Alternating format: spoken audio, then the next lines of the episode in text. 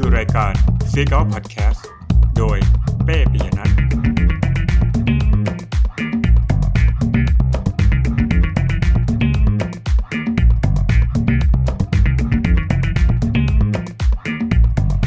สวัสดีครับ นี่คือรายการ Seek Out Podcast episode ที่ 32 นะครับ ผมเป้ปิยนัทเช่นเคยนะครับ วันนี้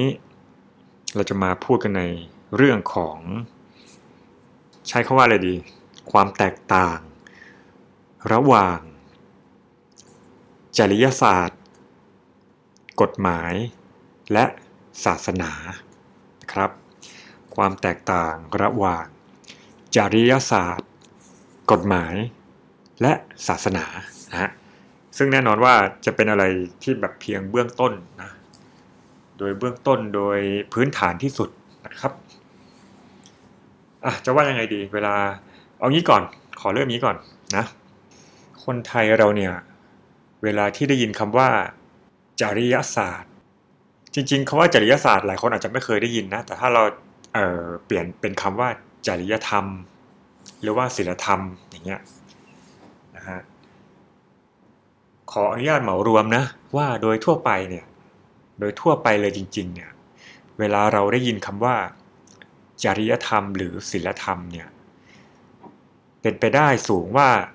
เราส่วนใหญ่นะคนไทยส่วนใหญ่ก็มักจะคิดไปในแง่ของศาสนานะครับยกตัวอย่างเช่นเมืองไทยเป็นเมืองที่ประชากรส่วนใหญ่นับถือศาสนาพุทธใช่ไหมล่ะครับเวลาได้ยินคำว่าจริยธรรมหรือว่าโดยเฉพาะคำว่าศีลธรรมเนี่ยมันมีคาว่าศีลน่ะนะฮะมันก็จะไปโยงกับเรื่องทางศาสนา แต่เอาเป็นว่า ถ้าเราพูดกันแบบกลางๆเนี่ยนะฮะเวลาเราได้ยินคำว่า ตอนนี้ผมขอเออ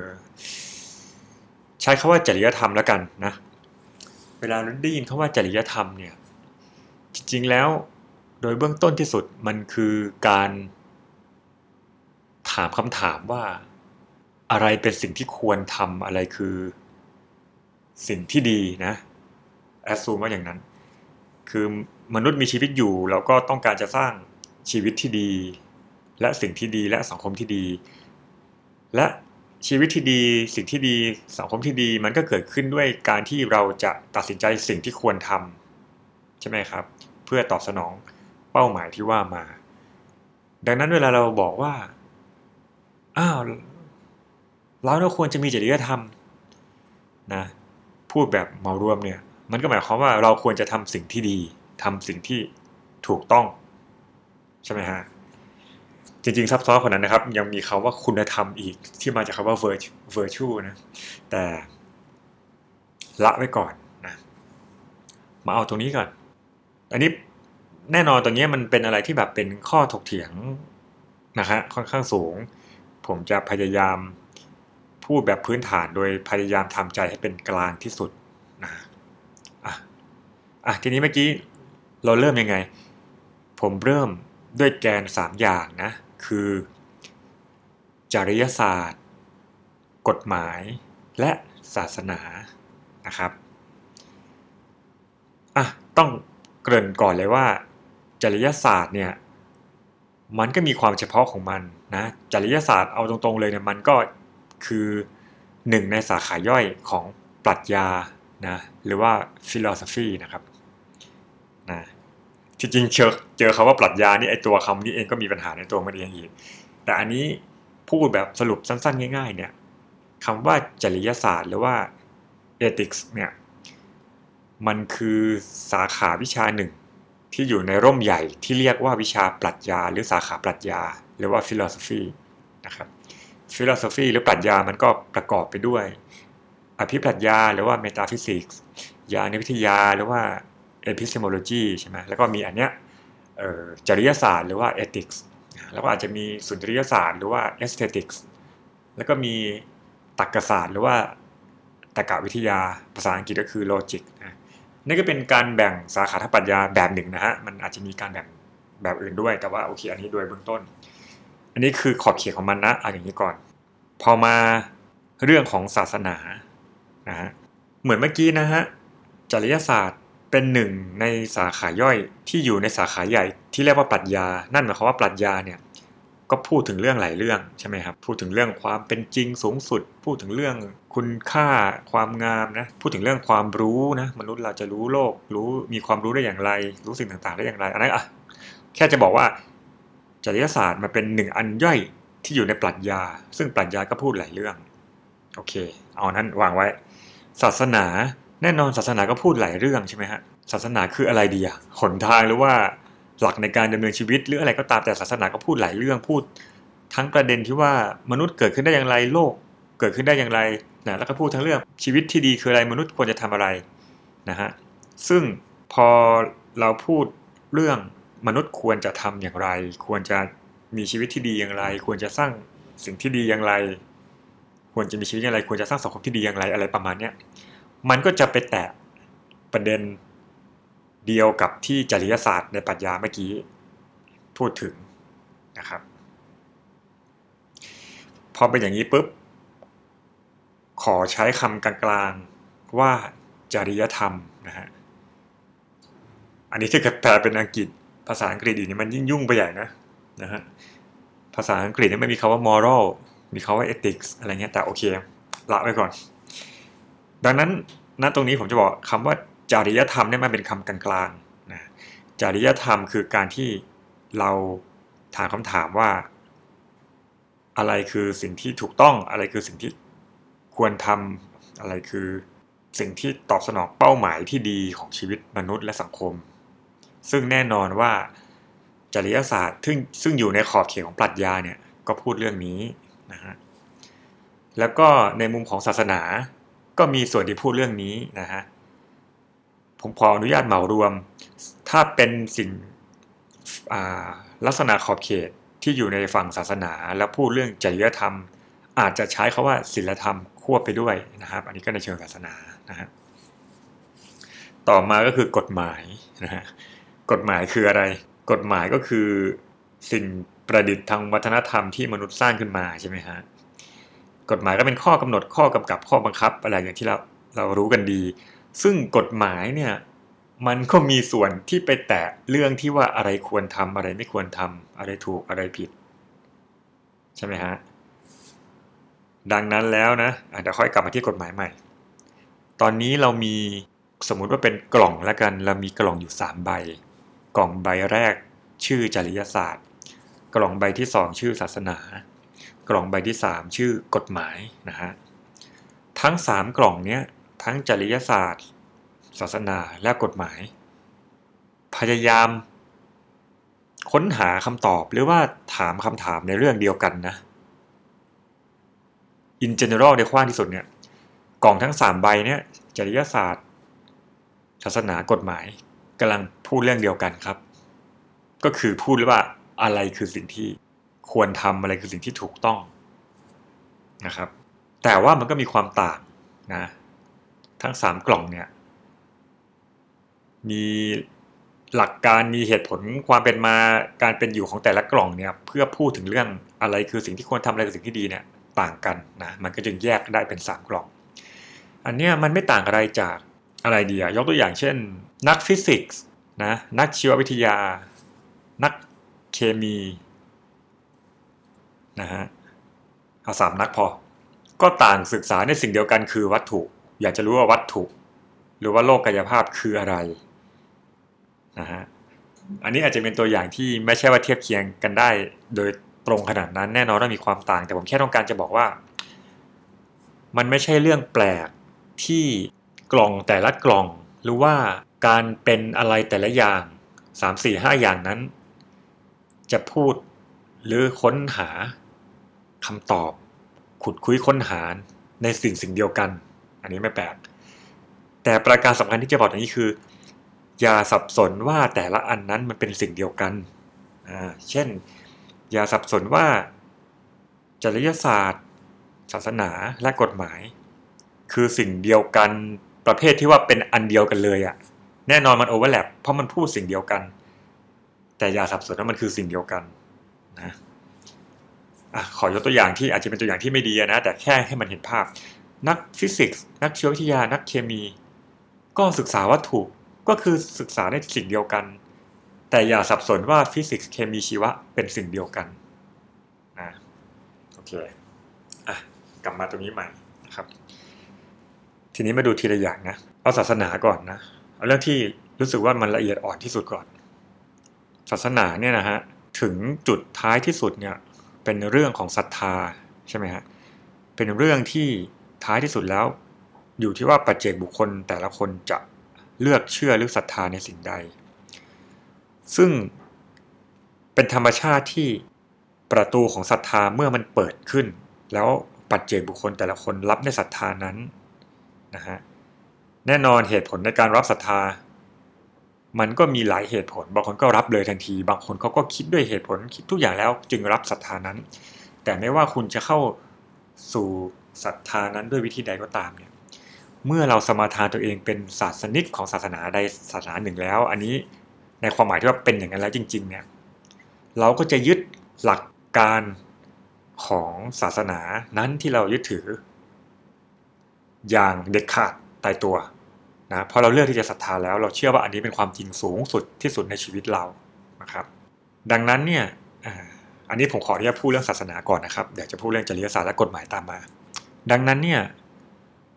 เวลาที่เรานับถือศาสนาศาสนาใดศาสนาหนึ่ง เช่น ศาสนา A นะ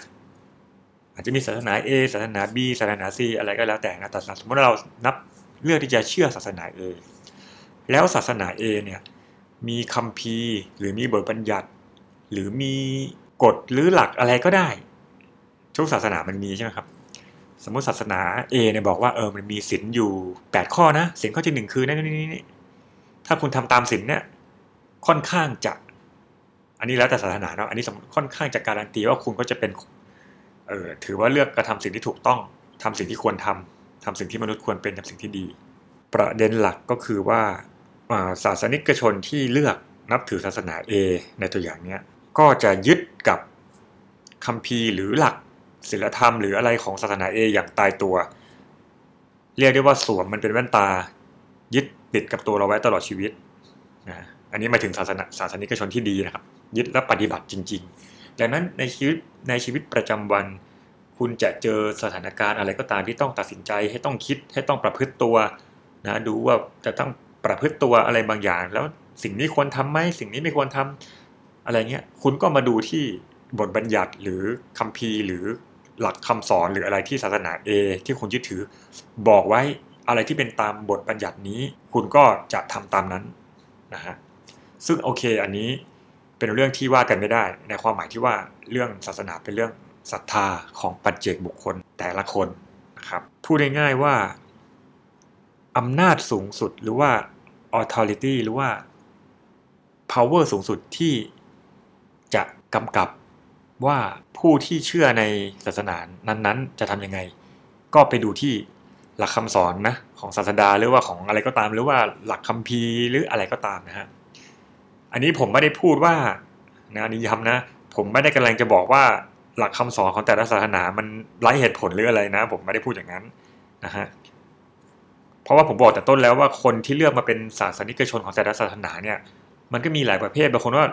เป็นตั้งแต่เกิด บางคนเขาก็คิดศึกษาจากหลาย ๆ ศาสนา และคิดคำนวณด้วยเหตุผล เอาความพีเอาหลักศีลธรรมมาดูให้อันเนี้ยดูมีเหตุมีผลมากสุดก็เลือกที่จะเชื่อ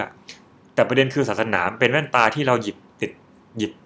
เป็นเป็นเปรียบเสมือนแว่นตาที่เราหยิบติดตัวเราไว้แล้วเราเชื่อเชื่อร้อยเปอร์เซ็นเชื่อโดยที่เราไม่ถามอีกแล้ว นะมันจบในตัวมันเองนะอันนี้คือข้อดีของคนที่นับถือศาสนาอย่างแท้จริงก็คือ ไม่ติดค้างใจใด ๆ ในการที่จะเกิดวิกฤตทางเลือกว่าจะทำอันนั้นดีอันนี้ดีอะไรเงี้ยคุณก็ยึดตามหลักที่บทบัญญัติหรือศีลธรรมหรืออะไรก็ตามในศาสนาคุณบอกนะครับก็จบตรงนั้น ทีนี้ในส่วนของจริยศาสตร์นะฮะ จริงๆจริยศาสตร์ก็มีอดีตมายาวนานแล้วก็มีพื้นที่อะไรกว้างขวางนะครับ แต่ขอกล่าวสรุปก่อนเลยว่า authority หรือว่าอำนาจหลักใหญ่สุดของจริยศาสตร์ ซึ่งเป็นสาขาย่อยในปรัชญาเนี่ย คือ rationality หรือจะใช้คำว่าเหตุผล ที่มันรวมมากับการคิดเชิงวิพากษ์อะไรอย่างเงี้ยนะครับ ขอพูดเหมารวม ย้ำนะผมไม่ได้บอกว่าหลักการของแต่ละศาสนา ผมไม่ได้บอกว่าหลักการของแต่ละศาสนาไม่มีเหตุผลนะครับ ถ้าหลักการแต่ละศาสนาไม่มีเหตุผลจริงเนี่ยไม่มีใครที่จะนับถือศาสนานั้นยาวนานมาเป็นสองสพันปีนะมันก็มี rationality ในแต่ละแบบละศาสนา แต่ประเด็นที่ผมจะพูดก็คือว่าทันทีที่ทันใดที่คุณเลือกเชื่อศาสนาใดไปแล้วเช่น ศาสนาเอเนี่ย คุณได้เอาแว่นตานั้นติด โตไว้ตลอดชีวิตแล้วคุณจะไม่ถอดอีกแล้ว คุณจะไม่ถามคำถามใดๆอีกแล้วนะครับ แต่ปรัชญาเนี่ยซึ่งอาจริยศาสตร์ในขอบเขตปรัชญาเนี่ยแน่นอนว่าก็มีนักปรัชญานะครับที่ดึงข้อถกเถียงว่าชีวิตเราควรทำอะไรไม่ควรทำอะไร โดยที่ไม่ได้มีจุดตั้งต้น จากคัมภีร์ดั้งเดิมและศานาดั้งเดิม แต่คิดจากเหตุผลที่มนุษย์คิดได้ล้วนๆนะไม่ว่าจะเป็น อันนี้มันก็เป็นจุดเริ่มต้นของปรัชญาสังคม ปรัชญาการเมืองด้วยว่า มนุษย์เนี่ยพอมันมาอยู่ร่วมกันในสังคมเนี่ยเราควรจะมีชีวิตยังไงล่ะ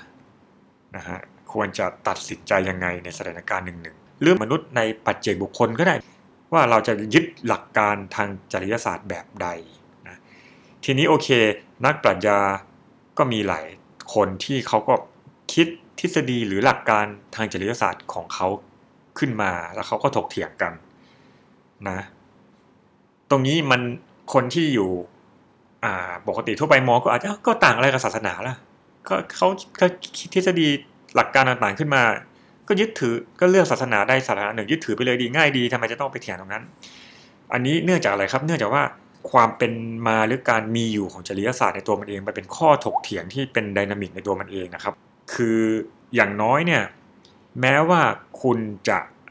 เป็นใครสักคนหนึ่งที่เลือกเชื่อ เลือกเชื่อแนวคิดทฤษฎีทางจริยศาสตร์ของนักปรัชญาที่ชื่อนายปีเตอร์ อันนี้ชื่อสมมตินะทำไมได้เป็นชื่อฝรั่งด้วยนักปรัชญาที่ชื่อปีเตอร์ คิดทฤษฎี Y ขึ้นมา ใครสักคนหนึ่งเห็นว่าทฤษฎี Y เนี่ยมันดูมีเหตุมีผล คนคนนั้นอาจจะเลือกทฤษฎี Y ของนักปรัชญาที่ชื่อปีเตอร์เนี่ยมาใช้เป็นหลักในการดำเนินชีวิต แต่ประเด็นคือว่าณตรงนี้มันไม่ได้มีศรัทธาหรือมีอะไรมาเป็นการที่จะต้องเป็นตัวคอมมิชเมนต์ว่าฉันจะต้องเชื่อในทฤษฎีนี้ตลอดไปนะเพราะฉะนั้นไอ้มนุษย์คนหนึ่งที่วันหนึ่งมันเคยเลือกเชื่อแนวคิดทฤษฎีแบบ Y ของนักปรัชญาที่ชื่อปีเตอร์ วันหนึ่งอาจจะเห็นข้อจำกัด อาจจะไปอ่าน หรือว่าอาจจะขบคิดหรือว่าอาจจะดูนักทฤษฎีคนอื่นนะนักปรัชญาคนอื่นๆ อีกหลายคน หรือว่าอาจจะคิดขึ้นมาเองก็ได้ แต่ประการสำคัญคือใช้การคิดเชิงวิพากษ์ใช้เหตุผลนะนะครับ อะไรที่มันดูไม่สมเหตุสมผลอะไรก็ตัดทิ้งไปอย่างเงี้ยฮะเพราะฉะนั้น เอาเข้าจริงๆจริยศาสตร์ มันก็มีหลายยุคหลายสมัย แต่ว่าจะพูดรวมๆตอนนี้มันค่อนข้างมีพลวัตนะฮะเพราะว่าปรัชญาในตัวมันเองเนี่ยมันเป็นพลวัตของการถกเถียงนะฮะนักปรัชญาคนนั้นคิดทฤษฎีนี้อีกคนคิดทฤษฎีอีกอย่างหนึ่งนะมันก็อ่า โต้กันไปโต้กันมานะฮะไม่เหมือนศาสนา ถ้าคุณเลือกแล้วว่าฉันจะศรัทธาศาสนา A หรือศาสนา B ก็หมดสิ้นแล้วซึ่งความสงสัย เลือกศาสนานี้แล้วจบก็หยุดไป แต่ถ้าเกิดไปทางฝั่งจริยศาสตร์หรือปรัชญา มันไม่เชิงว่าจะเลือกแนวคิดใดแนวคิดหนึ่งแล้วจบตรงนั้นนะเพราะว่ามันจะต้องมีพลวัตของการตรวจสอบหรือสอบทานความเชื่อตัวเองอยู่เรื่อยๆ เชื่อทฤษฎี มนุษย์สักคนหนึ่งเชื่อทฤษฎีจริยศาสตร์แบบหนึ่งเนี้ยเขาก็ต้องคอยตรวจสอบทฤษฎีที่เขาเชื่ออยู่เรื่อยๆ วันหนึ่งก็อาจจะเปลี่ยนแปลงได้นะตามบริบทสังคมที่เปลี่ยนไปหรือว่าตามข้อถกเถียงของทฤษฎีอื่นที่มันดีกว่านะครับ เพราะนั้น จริยศาสตร์ซึ่งเป็นเชิงปรัชญาเนี่ยก็จะมีพลวัตนะข้อดีก็คือว่ามันเปิดพื้นที่ให้เกิดการถกเถียงให้เกิดการหักล้างสิ่งเก่านะใช้เหตุผลอะไรไปเรื่อยๆนะแต่ ข้อเสีย ถ้าอีกฝั่งจะมองนะข้อเสียของจริยศาสตร์ปรัชญาคือว่า แล้วอะไรคือคำตอบท้ายสุดกันแน่ล่ะ มันไม่สิ้นสงสัยสักทีอะ ก็เหมือนสงสัยไปเรื่อยๆนะอันนี้ก็นักการศาสนากับนักจริยศาสตร์และนักปรัชญาก็อาจจะเออเหมือนครับ มีข้อขัดแย้งกันตรงนี้อะไรเงี้ยนะนักปรัชญาก็นักปรัชญาก็บอกว่าเอ้ย เราต้องสงสัยตัวเองดิเราต้องวิจารณ์ วิจารณ์ วิพากษ์เราต้อง skeptic มี skeptical mind หรือว่ามีจิตที่มันสงสัยตลอดเวลามีดาวต่อสิ่งต่างๆ เพื่อให้มันเกิดการวิพากษ์แล้วถกเถียงแล้วคิดนะนะแต่ทางฝั่งศาสนาก็อาจก็จะบอกว่าโอ้ยไม่เอาละฉันเหนื่อย ฉันใช้เหตุผลคิดดีพอแล้วฉันเชื่อว่าศาสนา A เนี่ยมันตอบโจทย์ฉันแล้วจบสิ้นข้อสงสัยนะครับ ก็ แต่อย่างไรก็ตามเนี่ยนะฮะถ้าพูดให้แฟร์เนี่ย ศาสนาเมื่อกี้พูดข้อดีไปแล้วนะฮะ ถ้าพูดให้แฟร์ข้อเสียของศาสนาคือ แล้วถ้าเกิดว่าคนที่อยู่ในสังคมสังคมหนึ่ง แล้วมีหลายศาสนามาร่วมกันในสังคมสังคมหนึ่ง แล้วคุณค่าหรือหลักการที่ยึดในแต่ละศาสนามันต่างกันนะและสังคมนั้นจะอยู่ด้วยกันอย่างไรนะฮะ เพราะแต่ละคนก็ต่างเชื่อของตัวเองมันก็ลำบากนะ โดยที่เป็นความเชื่อผ่านศรัทธาที่เชื่อแล้วจะต้องยึดว่ามันเป็นสิ่งอย่างนั้นตายตัวเปลี่ยนไม่ได้อย่างเงี้ยนะครับ การคิดจะเปลี่ยนแปลงเนี่ยมันเป็นเรื่องร้ายแรงนะครับ เป็นเรื่องที่ไม่ควรทำอย่างยิ่งเป็นเรื่องของการฝืนศรัทธานะครับ ในขณะที่ถ้าฝั่งจริยศาสตร์และปรัชญาเนี่ยโดยโดย tradition ทางปรัชญาเนี่ยเวลาเขาจะคิดหลักการอะไรสักอย่างเขาเขาส่วนใหญ่นะผมใช้ว่าส่วนใหญ่เขาไม่จะคิดว่าทฤษฎีนั้นมันสากลใช้ได้กับมนุษย์ทุกคนนะถ้าพูดแบบยุคสมัยใหม่ก็คือเพราะมนุษย์ทุกคนมันเป็นสิ่งชีวิตชีววิทยาเป็นมนุษย์เหมือนกันหมด ดังนั้นถ้าเกิดมันมีหลัก principle ทางจริยศาสตร์ทางอะไรบางอย่างเนี่ยมันก็จะต้องใช้ได้กับมนุษย์ทุกคนนะนะฮะอันนี้ก็เป็นใช้คำว่านักปัญญาจำนวนมากก็เชื่ออย่างนั้นนะแน่นอนมันมีบางนักปัญญาบางพวกอีกที่เชื่อว่าทุกอย่างมันสัมพัทธ์มันเป็น relativism นะเป็นค่าความจริงทางจริยธรรมทางจริยศาสตร์ที่เป็นสากลไม่มีจริงแต่ผมไม่พูดตรงนั้น อันนี้ คือตรงนี้เนี่ย ถ้าเทียบกับศาสนาเนี่ย เอาจริง ๆ แล้วเนี่ย แต่ละศาสนาแน่นอนว่าเขาก็เชื่อว่าความจริงของเขาเนี่ยมันเป็นสากลใช่ไหมฮะดังนั้นเวลาพูดตรงนี้เนี่ย เออในสังคมสมัยใหม่เนี่ยนะฮะมันมันแต่ละแต่ละศาสนาเชื่อว่าความจริงของแต่ละศาสนาของตัวเองนั้นเป็นสิ่งสากลแต่ มันก็เป็นศรัทธาในใจในใจคนนะนะฮะมันก็ต้องเลือกเลยว่าเชื่อหรือไม่เชื่อ นะแต่ว่าจริยศาสตร์หรือปรัชญาอะไรเงี้ยคือมันเปิดพื้นที่ตรงกลางทางสังคมให้ถกเถียงนะแล้วก็ใช้เหตุผลที่มนุษย์มีได้ในถกเถียงกันเพื่อหา คุณค่าสากลบางอย่างนะฮะในโลกเชิงสังคมแบบสมัยใหม่นะทีนี้มาที่กฎหมาย ในเมื่อมนุษย์ อยู่ร่วมกันในสังคมที่มีความหลากหลายอ่าสมมติประเทศประเทศหนึ่งนะ อันนี้มันก็เป็นบริบทของรัฐชาติสมัยใหม่เนาะสมมติมนุษย์มาดำรงชีวิตอยู่ในประเทศประเทศหนึ่งที่มีคนนับถือศาสนาที่หลากหลายนะอันนี้สมมติว่ามันหลากหลายจริง ๆ มีสักสี่ศาสนาห้าศาสนาในประเทศเดียวกัน แล้วแต่ละคนก็ยึดของตัวเองอะแล้วถึงเวลามันเกิดข้อพิพาทอะไรขึ้นมาที่เป็นเชิง ยุ่งเกี่ยวกับคนอื่น หรือว่าคนมามาปะทะกันแล้วจะหาบทสรุปยังไงล่ะ ใช่ไหมฮะตรงนี้มันเป็นการกำเนิดของรัฐสมัยใหม่ด้วย รัฐสมัยใหม่ รัฐชาติสมัยใหม่ก็เลยมีแนวคิดเรื่องกฎหมายนะกฎหมายซึ่งมากำกับพลเมืองทุกคนที่อยู่ในประเทศนั้นนะฮะทีนี้ ในเมื่อเป็นรัฐสมัยใหม่ก็อาจจะเอ่อก็มีก็มีลักษณะที่ว่าให้เอาศรัทธาศาสนาและความเชื่อส่วนตัวเนี่ยเก็บไว้ในใจแล้วทุกคนก็อยู่ภายใต้กฎหมายเดียวกันอย่างนี้นะฮะแต่ประเด็นก็คือว่า ตรงนี้จริยศาสตร์หายไปไหน ความเชื่อของนักจริยศาสตร์และนักปรัชญาเนี่ยถ้าถ้าหลักทางจริยศาสตร์ ว่าอะไรควรทำอะไรไม่ควรทำมันมีอยู่จริง มันต้องเป็นความจริงสูงสุดที่เปลี่ยนแปลงไม่ได้นะฮะตรงนี้จริงๆศาสนาก็เชื่ออย่างนั้นนะแต่อย่างที่บอกความต่างของศาสนากับปรัชญาเมื่อกี้พูดไปแล้วนะปรัชญาเป็นพลวัตนะถ้ามันมีอะไรมาหักล้างเขาก็ยอมที่จะเชื่อสิ่งใหม่นะประเด็นคือว่ากฎหมายเนี่ยเป็นสิ่งที่เปลี่ยนแปลงได้เสมอ ขึ้นอยู่กับผู้ออกกฎหมายนะฮะอันนี้ข้อหนึ่งข้อที่สองกฎหมายแค่เป็นการที่ว่าเวลามนุษย์ เวลามนุษย์ในสังคมมีข้อพิพาทเนี่ยถ้าไม่มีกฎหมายเนี่ยเอางี้ถ้ามีแต่ศาสนาก็อาจจะลบกันตายเลยเพราะว่าเชื่อไม่เหมือนกัน ถ้ามีแต่ปรัชญาก็อาจจะลบกันตายเหมือนกัน เพราะว่า หาบทสรุปไม่ได้ ถกเถียงคนละวัดถกเถียงไปเถียงมาหักล้างกันอยู่นั่นแหละ กฎหมายจึงจะเป็นต้องมีเพื่อ อย่างน้อยให้มีข้อสรุปณนะตอนนั้นนั้นว่าควรจะทำยังไง แต่ต้องอย่าลืมนะครับว่ากฎหมายเนี่ยมันคือสิ่งที่มีไว้เพื่อระงับ ข้อพิพาทณนะห่วงเวลาใดห่วงเวลาหนึ่ง เท่าที่มนุษย์ในตลกในสังคมจะร่วมกันว่าโอเค กฎหมายนี้มันออกมาณะตอนนี้นะดังนั้นกฎหมายไม่ใช่จุดสิ้นสุดในการจะบอกว่าอะไรคือสิ่งที่ถูกต้องในแง่ที่แบบ จุดสูงสุด ความถูกต้องสูงสุดความดีสูงสุดความจริงสูงสุดอะกฎหมายมันมันแค่เป็นจุดที่โอเค ก็คนทะเลาะกันมันก็ต้องมีข้อพิพาทแต่กฎหมายก็ต้องเป็นกฎหมายที่เกิดขึ้นมาโดยมีเหตุผล หรือหลักการที่ดีรองรับนะในอุดมคติควรจะเป็นอย่างนั้นใช่ไหมฮะเพราะเราจะเห็นกฎหมายแย่ๆเยอะแยะ กฎหมายหลายอันมันไม่ได้ยุติธรรมนะมันไม่ได้แฟร์แล้วมันก็ไม่ได้เป็นสิ่งที่ถูกต้อง เช่น กฎหมายของเผด็จการหรือกฎหมายของ อะไรอย่างเงี้ยนะฮะดังนั้นโดยอุดมการโดยเฉพาะสังคมประชาธิปไตยสมัยใหม่อย่างเงี้ยโดยอุดมการเนี่ยกฎหมายมันควรจะเกิดขึ้นจากรากฐานที่ดีนะไม่ใช่เกิดขึ้นจากคนมีอำนาจแล้วก็บอกตามอำเภอใจมันไม่ใช่อย่างนั้นนะมันต้องต้องมีเหตุผล ดังนั้นเนี่ยในสังคมสังคมสมัยใหม่สังคมประชาธิปไตยเนี่ยโอเคศรัทธาศาสนาเป็นเรื่องส่วนตัวใช่ไหมครับอันนี้อาจจะวางไว้ เพราะว่าเรากำลังพูดถึง modern state และสมัยใหม่ ในการสร้างกฎหมายเนี่ย มันถึงมีวิชาที่เรียกว่านิติปรัชญาไงฮะดังนั้นเนี่ยตัวที่เป็นตัวรองรับหรือเป็นที่มาของกฎหมายเนี่ยมันควรจะเป็นการถกเถียงกันในเชิงจริยศาสตร์ ในเชิงปรัชญาการเมือง ก็คือเถียงกันด้วยหลักการหรือการใช้เหตุผลนะครับ เหตุผลที่มนุษย์จะคิดได้เนี่ยตามโลจิกตามตรรกกะใช้การคิดเชิงวิพากษ์อะไรทุกอย่างมาเนี่ยมันควรจะเกิดด้วยเหตุผลที่ดีที่สุดของ คนถกเถียงกันในสภาหรืออะไรก็ตามนะสมมติ เพื่อให้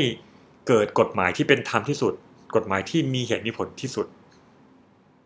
และกฎหมายที่ไม่ได้เกิดตามเพอใจแต่ผ่านการถกเถียงโดยประชาชนที่เขาแอดซูมว่ามีอารยะ เขาแอดซูมว่าเป็น rational being มีเหตุมีผล ทุกคนก็จะถกเถียงกันด้วยการที่ ทุกคนมีตรรกกะ ทุกคนมีการคิดเชิงวิพากษ์ทุกคนมีเหตุผลหมดเถียงกันปุ๊บก็ออกกฎหมายที่ดีออกมาไม่ว่าจะผ่านตัวแทนในสภาสสหรืออะไรอะไรนี้ว่าไป นี่คืออุดมการณ์ ideology ที่ควรจะเป็นนะฮะดังนั้นเนี่ยเวลาเรามีชีวิตอยู่ในโลกใบนี้แล้วเราจะคิดว่า เออ อันนี้ควรทำอันนี้ไม่ควรทำทำอย่างนี้ถูกทำอย่างนี้ผิด โดยใช้กฎหมาย เป็นคำตอบสุดท้ายอะ อันนี้ผมว่าไม่ควรนะครับ แต่ผมไม่ได้บอกให้เราทำผิดกฎหมายนะ เราควรจะดำเนินชีวิตตามกรอบของกฎหมาย เพราะมันเป็นจุดเอ้มันเป็นจุดเส้นเส้นแบ่งที่โอเค เรามีชีวิตได้อย่างได้อย่างมีความสุขพอควรเงี้ยถ้าเราไม่ได้ทำผิดกฎหมายอะแต่อย่าไปคิดว่าสิ่งที่ถูกกฎหมายคือสิ่งที่ถูกจริยธรรมหรือถูกต้องแบบสูงสุด สิ่งที่ผิดกฎหมายคือสิ่งที่แบบเลวผิดจริยธรรมแบบสูงสุด แบบเป็นคำตอบสุดท้าย อย่าอ่าผมคิดว่าเราไม่ควรคิดอย่างนั้นนะฮะเราควรคิดว่ากฎหมายเนี่ย มันเป็นข้อตกลงของคนปริมาณหนึ่งคนในที่ที่หนึ่งเช่นในหนึ่งประเทศในยุคหนึ่งด้วยเหตุผลนะตอนนั้นเขาก็คิดว่าโอเคเนี่ยกฎหมายเป็นอย่างนี้นะฮะตอนนั้นกฎหมายเปลี่ยนได้ เปลี่ยนได้ด้วยอะไร เปลี่ยนได้ด้วยการถกเถียงเชิงจริยศาสตร์ และ รัชญานะปรัชญาสังคมปรัชญาการเมืองหรือปรัชญาทั่วไปก็ตามนะครับ อันนี้จริงๆเป็นอุดมคติที่ควรจะเป็น ดังนั้นกลับมาที่ข้อสรุปว่าอะไรคือความแตกต่างระหว่างจริยศาสตร์ ศาสนาและกฎหมาย ขอพูดอย่างนี้นะครับ ศาสนาคือศรัทธา ในใจคนที่คนเลือก จะเชื่อ ซึ่งแน่นอนศาสนามันมีหลายศาสนาใช่ไหมครับ ใจใครก็ใจเขาเขาก็เชื่ออย่างนั้นก็ ถือว่าศรัทธามันไปเลยร้อยเปอร์เซ็นต์นะแล้วเมื่อสวมเมตตาแห่งหลักการศาสนานั้นแล้ว จะไม่มีทางถอดออกตลอดชีวิต อันนี้พูดว่าสมมติเป็นศาสนิกชนที่ดีนะครับ ก็ดังนั้นถ้าเราศรัทธาในศาสนา A เนี่ยยกตัวอย่างเราก็จะเจอเหตุการณ์อะไรทุกอย่างเราจะเปิดตำราของศาสนา A เราก็ทำสิ่งนั้นนะก็ตอบโจทย์ตัวเอง แล้วก็ไร้สิ้นสงสัยนะแล้วก็มีชีวิตที่ดีของเราในแบบนั้นนะครับ ทีนี้จริยศาสตร์คืออะไรจริยศาสตร์คือแขนงในปรัชญาจริยศาสตร์ ก็ต้องถกเถียงโดยใช้เหตุผลรวมถึงเหตุผลเชิงวิพากษ์รวมถึงการสงสัยความเชื่อที่ดำรงอยู่ตลอดเวลา เพื่อให้มันเป็นพลวัตและถกเถียงเป็นไดอะล็อกนะครับ ดังนั้นเออจริยศาสตร์ที่อยู่ในขอบเขตของปรัชญาเนี่ยก็จะค่อนข้างที่จะสิ่งสิ่งที่ดีกว่า ข้อถกเถียงที่ดีกว่า ที่มีเหตุมีผลมากกว่า ก็สามารถล้มล้าง สิ่งที่มีเหตุผลน้อยกว่าได้นะ จะไม่ใช่แว่นตาที่สวมและยึดติดกับเราตลอดเวลาเหมือนศรัทธาที่เรามีกับศาสนานะครับนะฮะจริยศาสตร์ซึ่งอยู่ในเขตของปัญญาเป็นอย่างนั้น ทีนี้คืออะไรทีนี้จริยศาสตร์นั้นก็ถกเถียงเพื่ออะไรครับ ถ้ามีแค่จริยศาสตร์ มีแค่ปรัชญาคนก็เถียงเถียงกันตามตลาดแล้วก็จบสุดท้ายก็เนี่ยดังนั้นสังคมมันจะมีกฎหมายนะฮะทีนี้โดยอุดมการโดยอุดมคติที่ดีเนี่ยกฎหมายควรจะเกิดจากอะไร กฎหมายก็ควรจะเกิดจากการถกเถียงอย่างมีเหตุผลถกเถียง ด้วยการหาความสมเหตุสมผลที่มันดีที่สุดนะซึ่งแน่นอนว่ารากฐานมันก็มาจากจริยศาสตร์และปรัชญาการเมืองปรัชญาสังคมนะฮะถกเถียงจนเกิดสิ่งที่ค่อนข้างมีเหตุมีผลแล้วว่าเอออันนี้ควรจะเป็นกฎหมายทำอย่างนี้ถูกต้องทำอย่างนี้ผิดนะฮะ